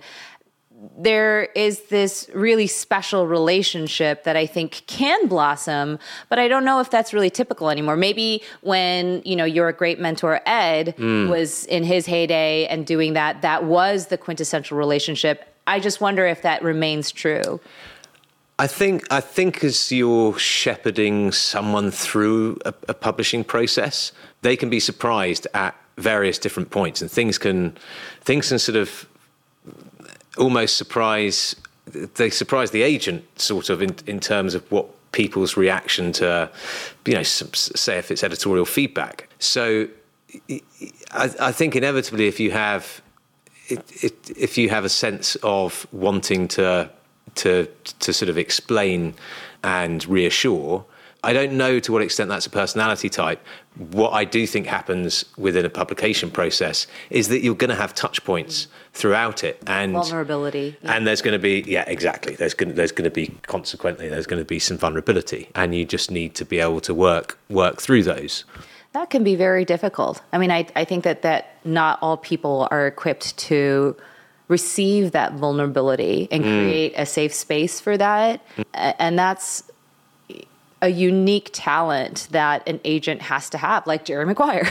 yeah, yeah. I mean, I, every year I watch Jerry Maguire. I learn from the best. yeah, yeah. but uh, you know, I, I think that that's something that again I wonder that I hope that all authors can have with their agents. I mean, one of the things that I thought was so lovely was that you took an interest in not just my writing. Like you you had an interest in ensuring that all aspects of my career were sort of working together. And to the extent that you could facilitate, you know, realizing a much larger vision than just for the book, you were right there to do that. And, you know, obviously, I, I feel extremely lucky that I was partnered with somebody who had the ability to do that. I, I, mean, is that the role that literary agents play? I mean, do they help them beyond books? I think I think it again. It depends on. As I said before, you, you, you do have a kind of embarrassment of, of riches. Like you you are able to do a number of different things, and just being able to. Honestly, the, the, the, the pleasure of being a literary agent is that vicarious enjoyment of seeing someone's career blossom and seeing that, well, actually, there's no reason to look at this in, in a sort of atomized way. This is part. This is part of a bigger. This is part of a bigger picture, and and you grew. You know, you grew into that role, and it was it was it was extraordinary. But it was all there, you know, and and so I guess being being involved in different parts is just it's just extra satisfaction, mm. and yeah, it's it's a lucky lucky position to sometimes be in. One of my favorite sayings, and, and this is for Barbara because she's the one who shared this with me. So thanks, Barbara. I'm going to use it again. One of my favorite sayings is I've had some, she always told me, I've had some of the best success in my life when someone close to me believed in me just a little bit more than I believed in mm. myself. How often do you find yourself playing that role, being the one who believes in your author a little bit more than they believe in themselves? I think that can happen that can happen quite regularly and then seeing it seeing that develop and also you can you can then get on different you can get on different paths with that and it's sort of it, it, it's it's it's a really interesting one. I think your challenge is to try and find find that one bit of impetus that then that then gives that you know it, it, it provides that breakthrough moment where where you realize that you're, you're able to help someone realize that talent. Mm. couple of controversial questions. Oh, I knew they, I knew they were coming. we wax poetic on the importance and value of having a literary agent. What about people who say, I don't need an agent? I can do this on my own? I think that's. I mean, I think that's valid. It it it depends on what approach you're taking to to, to publishing overall. You know, and I'd say for for people that are writing within particular genres, they that they can definitely make that work, and they can point to some examples where it can happen. I, it's more difficult because you don't have you don't have that person that's between you often and a and a, and a publisher, mm-hmm. and, and that that can that can manifest itself in so many different ways. Also, you, you then if you're, you're if you're in a contractual situation, yeah, how are you going to navigate that particular area and know what is is normal in terms of what kind of rights you're giving away. Another question that's a little bit controversial but prescient. A lot of writers right now are finding themselves out of a job or are taking on the onus of creating laws, regulation, or protocols for dealing with AI and, mm-hmm. and, this its impact on writers and other artists. What are your thoughts on, you know, where we are creatively and you know, from a literary perspective, given what we're now seeing with AI and its capacity. Yeah, I mean, I think that no doubt we're at a sort of crossroads. It's something which has kind of crept up from, I, I mean, really with chat GPT that just it, it, it, broke it out into into the mainstream, and ever since then we've been trying to grapple with it. I think I think what we need is people who have strong voices and strong takes on on these things. I think we're we're kind of we're trying to learn as an industry anyway, like how to how to navigate it, and realize that that is a massive work in progress. But it's also too early to say where creativity's going, you know. And and and in terms of publishing itself, it's it's always been an industry that's had these like moments where supposedly it its its role becomes more redundant, and it and it and it has you know managed to persevere. Like um, ebooks. yeah exa- exactly. Like ebooks or yeah the google library. They're, they're going to scan all scan all the books and you know make them make them available. And they have been resilient as physical products. But obviously, you know, that's just as you've experienced, you know, in a visceral way. The, the way in which this is happening is far more insidious and wide. And also, we've, we've, we've gone through a period of basically giving technology a kind of free hand. Exactly. And now it's coming back. I mean, I, I work with an author who's a human rights barrister. She wrote a book called The Freedom to Think. Sorry, it was Freedom to Think in the end. And it was about the fundamental human right of the freedom of thought, which actually is in the Geneva Convention and how we are in a in a sort of real life dystopia, giving that away all the time. And and maybe the the excesses of AI are that first sort of kickback on that. So she's writing a new book called Human Rights and Robot Wrongs. Okay, everyone, let's As we round the corner to home base, I thought it might be fun to end the podcast with a little cheekiness. As I mentioned in an earlier podcast episode, Charlie often confuses us with what I call his Britishisms. So, for this following bit, we test Charlie's knowledge of both American and British figures of speech, followed by a bit more irreverence. Play along and see how you do.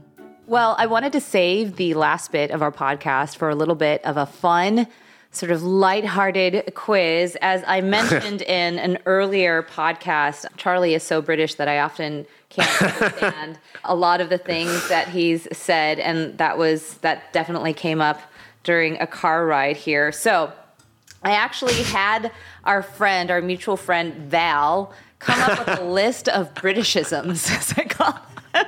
And I wanted to see how well you knew them. Brilliant. Okay. Okay. So, a few sandwiches short of a picnic. Yeah. What does that mean? It, it, it can have a literal meaning, but I, I, I think it, it's getting at well, I, it's getting at the fact that you're, you're not quite there. Um, you're not quite stable. Ah. Um, uh, but you could say someone was mad as a box of frogs. Oh, a, a what? Mad as a box of frogs. Mad as a box of frogs. Um, or not quite the ticket. One card short of a full deck. Okay, that I can understand. Now, here's one that I've heard many times and I never understood what it means. Bob's your uncle. Bob's your uncle. Yeah. What the heck does it mean? Bob is not my uncle. No, no. It, it, it just means that you've found the answer to the riddle. And Bob's your uncle, there it is. oh, wow. Okay, that's a really, okay, interesting one. That'll be a doddle. That'll, that'll be easy. Oh, okay. I thought that meant would mean that that would be fun. Pop your clogs. Uh, that is to shuffle off this mortal coil, What does that mean? you replace one Britishism with another. to kick the bucket. oh, to die. Yes. Oh, okay. So pop your clogs mean to to end. I really, I really hope I'm right on this. Otherwise, it's. Okay. Skew whiff. uh, yeah. If something goes skew whiff, uh, or, or if something's at a skew whiff angle, it's um Like it's- skewed. Yeah, it's skewed. Okay. Okay. That's that. Tickety boo. what is that? It's like a sort of uh, Mary Mary Poppins quiz. Particularly boost, just ah, everything's wonderful. Oh, oh, okay. Like peachy, peachy keen, hinky dory. Exactly, Dory. Okay. exactly. Wind your neck in. That means sort of pipe down, Okay. which also, I mean, does pipe down have any resonance for you? Yeah, pipe down means you know keep it. Yeah, Yeah, yeah. But I think it, I think it's wind. I, the, it's like a tortoise winding its. Is it like uh, Oh, okay. Okay. I don't know- I don't know whether that's where it Okay, like from. shrink back in. Okay. Yeah. So, and then finally, taking the biscuit. that takes the biscuit? I think that can actually go a few different ways. So it, it can mean that it's like the best thing, or if you're taking the biscuit, you're sort of taking the Mickey What is it? or taking the piss. okay, didn't know that one. Okay, now I'm going to give you some American sayings. Have you heard of so fetch? No, Okay. So fetch means like cool, like that's so. that's so fetch. yeah, so fetch is like a newer way of saying that's so bad, but good. Nice. how, I mean, how long has that been in? It's like not even really in circulation, but it was from this movie called Mean Girls. Oh yeah. Yeah. What about dead ass no cap? Nope. So, do you know what cap means? beyond beyond literal versions of cat. No. So, when someone says cap, The- no. that means that it's a lie. So, Okay. dead ass no cap means like, yeah, that's so true, basically. I like it. Yeah. Let's see. Here's what about Monday morning quarterback? Because you guys don't have quarterback. No, I mean, I know that quarterback's kind of used interchangeably with like the, the kind of. so no, like a like that would mean like a like just a, a someone who's crap at something. So Monday morning quarterback is sort of similar to hindsight is 2020. It's like Okay. because uh, football. Oh, I see. Yeah, Yeah, yeah, yeah. Played on Sunday night typically, and so the Monday morning quarterback is like, oh well, yeah. Now you can say, you know, the quarterback should have done this or that. Nice. you know, because the game's already over. I, yeah, I feel like that. I like that, and I could have could have got there.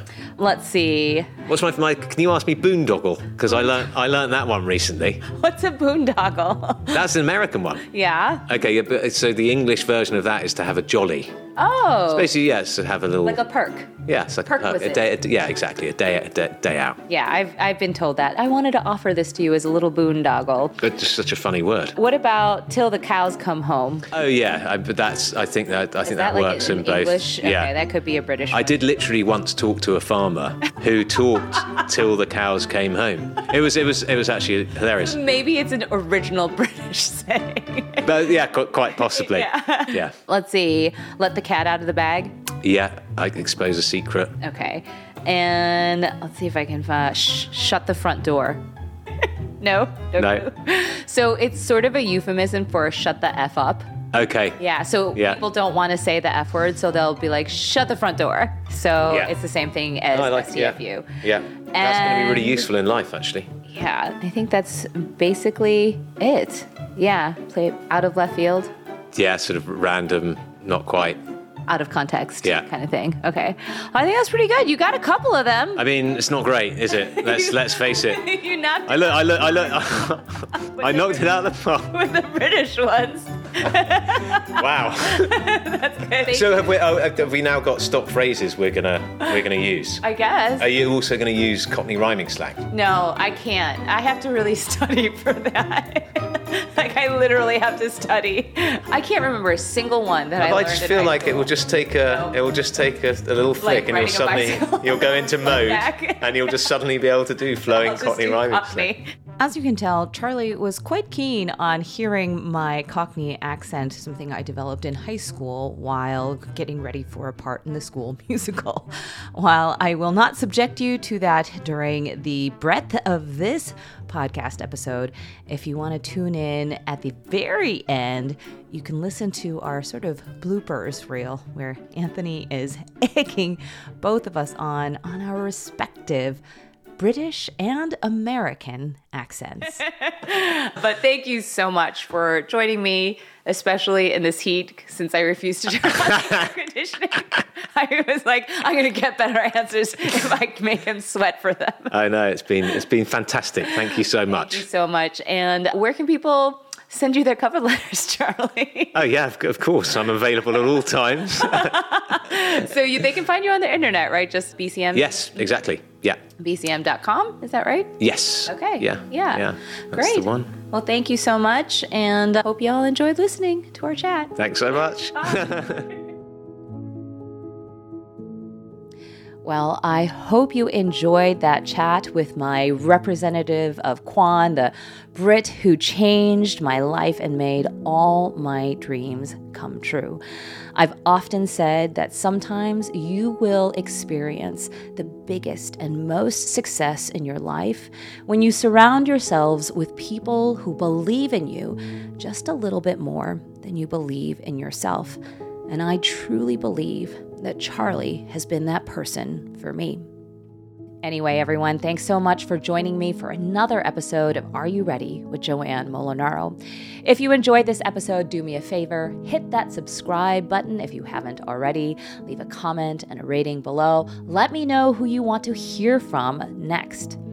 Otherwise, in the meantime, I hope you have a wonderful and lovely day.